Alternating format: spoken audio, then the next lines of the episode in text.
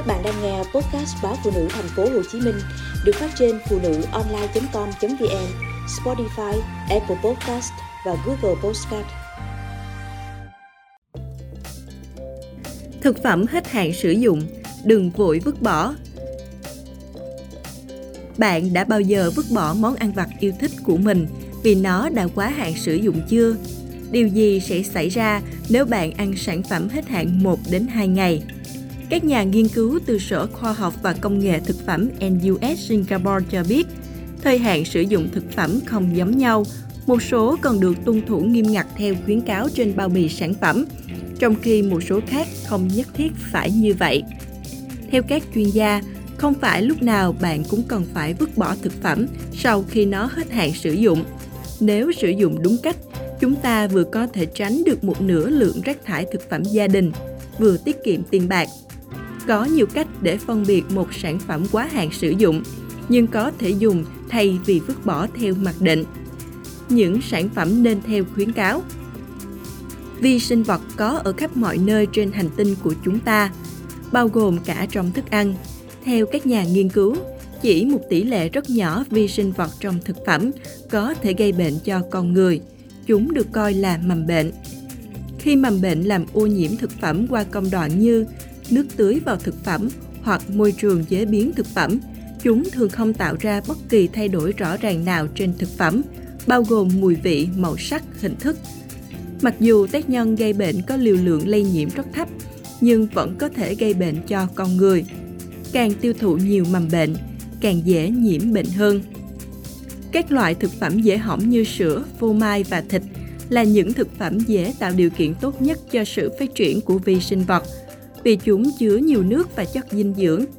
Tác nhân gây bệnh có thể đạt đến mức cao hơn nhiều khi chúng gần hết hạn sử dụng. Vì thế, những loại thực phẩm này cần xác định hạn sử dụng. Cách tốt nhất là tuân theo dòng khuyến cáo.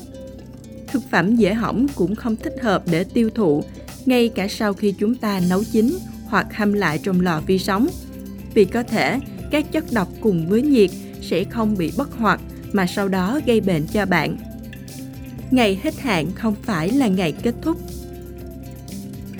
Ngược lại với các sản phẩm mà vi sinh vật dễ tấn công, các sản phẩm được đóng gói và có độ ẩm thấp như ngũ cốc và bánh quy dường như không là môi trường lý tưởng để hỗ trợ sự phát triển của các vi sinh vật.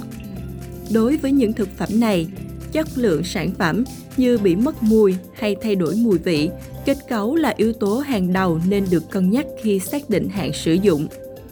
Mặc dù không có thực phẩm nào là an toàn 100% để ăn, nhưng nguy cơ ăn những thực phẩm này sau khi hết hạn sử dụng không cao hơn đáng kể so với ăn trước đó.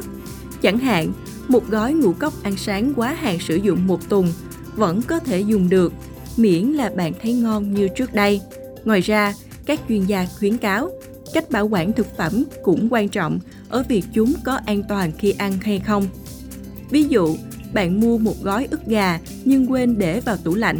Ngày hôm sau, gà có mùi và nhầy nhụa thì sẽ không thể ăn ngay cả khi còn thời hạn sử dụng 1 đến 2 ngày. Tương tự, một chai bia nếu có nắp lỏng khiến bia bị ôi và chua thì không thể uống được cho dù trên chai có dòng khuyến cáo sử dụng tốt nhất trước ngày hoặc hạn sử dụng còn vài tháng. Có thể ăn những thực phẩm đã hết hạn sử dụng không? Các chuyên gia không khẳng định nên hoặc không nên 100%. Theo họ, chúng ta nên tuân theo các hướng dẫn của nhà sản xuất vì hạn sử dụng là điều kiện bảo quản tối ưu.